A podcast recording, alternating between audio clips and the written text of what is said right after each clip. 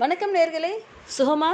சுகமா இருப்பீங்கன்னு நம்புகிறேன் வெயில் காலம் லாக்டவுன் மாம்பழ சீசன் இது மூணுமே இன்செப்பரபிள் ஆயிடுச்சு. ஒரு ரெண்டு வருஷமாக இதுக்கு முன்னாடி நம்மளுடைய நாஸ்டாலஜியா அப்படின்னு சொல்லி பார்த்தோன்னா ஸ்கூல் பக்கத்தில் நம்ம நடந்து போயிட்டு இருக்கிறப்போ ஒரு சரட்டாங்குச்சியில் தாளித்து மாம்பழத்தை மாங்காயை நறுக்கி சின்ன சின்னதாக நறுக்கி அதில் தாளித்து கொட்டி அதை வாங்கி சாப்பிட்ட ஞாபகங்கள் மட்டும்தான் நமக்கு இருக்குது பட் இப்போது எல்லாமே மாறி போச்சு. நம்ம பிள்ளைங்க நம்மக்கிட்ட டிஃப்ரெண்ட்டாக எக்ஸ்பெக்ட் பண்ணுறாங்க எதிர்பார்க்குறாங்க. ஸோ அவங்களுக்கான ஒரு ரெசிபி தான் இந்த மேங்கோ பட்டிங் மாங்காயில் நம்ம சாப்பிட்டு வளர்ந்தோம். இப்போ மாம்பழம் நம்ம ஒரு பழமாக பர மரத்துலேருந்து பறித்து சாப்பிட்டோம்.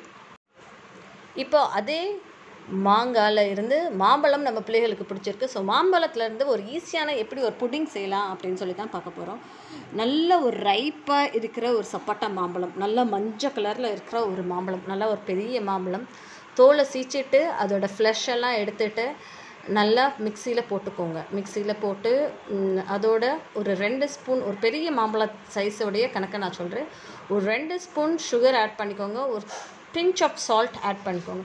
இதை ஆட் பண்ணி கொஞ்சம் பிளெண்ட் பண்ணுங்கள் நல்லா மிக்சியில் கொஞ்சம் பிளெண்ட் பண்ணி எடுத்திங்கன்னா நம்ம திக்கு கன்சிஸ்டன்சியாக வரும். அதோட கொஞ்சோண்டு பாலை போட்டு மிக்ஸ் பண்ணிக்கோங்க. நீங்கள் பாலை கிரைண்ட் மிக்சிலே போட்டு நீங்கள் பிளெண்ட் பண்ணிங்கன்னா உங்களுக்கு வந்து பியோர் நல்ல திக் எல்லோ கலராக கிடைக்காது. அதில் கொஞ்சம் ஒயிட் கலரும் சேர்ந்து இருக்குது இல்லை நீங்கள் வெறுமனே மேங்கோவை மட்டும் நீங்கள் பிளெண்ட் பண்ணி எடுத்தீங்கன்னா உங்களுக்கு நல்ல ஒரு எல்லோ கலர் வரும்.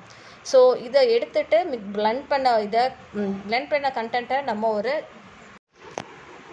ஸோ நல்லா பிளெண்ட் பண்ணி எடுத்த கண்டென்ட்டை நம்ம ஒரு பேனுக்கு ட்ரான்ஸ்ஃபர் பண்ணுறோம் பேனில் சிம்மில் வச்சுக்கோங்க. அதோட ஒன்றரை கப்பு பால் ஆட் பண்ணிக்கோங்க.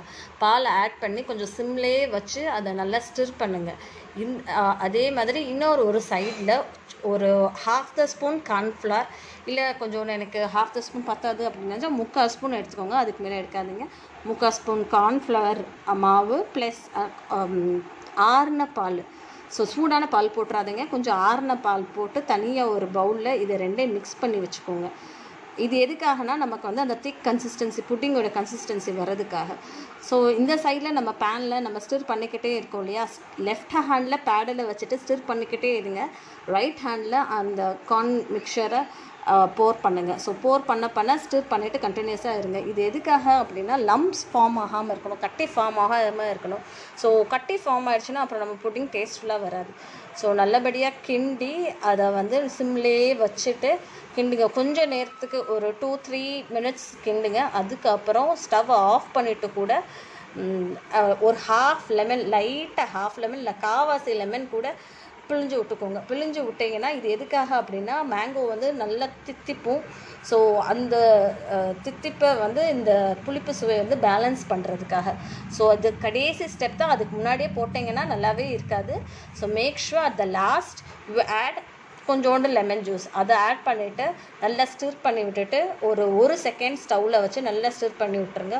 இல்லைன்னா ஒரு பத்து செகண்ட் வச்சுட்டு நல்லா ஸ்டிர் பண்ணி விட்டுட்டு கிளியர் பண்ணிடுங்க அதுக்கப்புறம் இந்த கண்டென்ட்டை நம்மளோட பவுல்ஸில் சின்ன சின்ன சின்ன மோல்ட்ஸில் ட்ரான்ஸ்ஃபர் பண்ணிடுங்க ட்ரான்ஸ்ஃபர் பண்ணிவிட்டு ஃப்ரி ஃப்ரிட்ஜில் ஒரு டூ ஹார்ஸ் வைங்க. டூ ஹார்ஸ் வச்ச பிறகு அதுக்கப்புறம் அதை டீமோல்ட் பண்ணி எடுத்து பிள்ளைகளுக்கு நல்லா கோல்டாக நல்லா ஜில்லுன்னு நம்ம பிள்ளைகளுக்கு சர்வ் பண்ணுங்கள்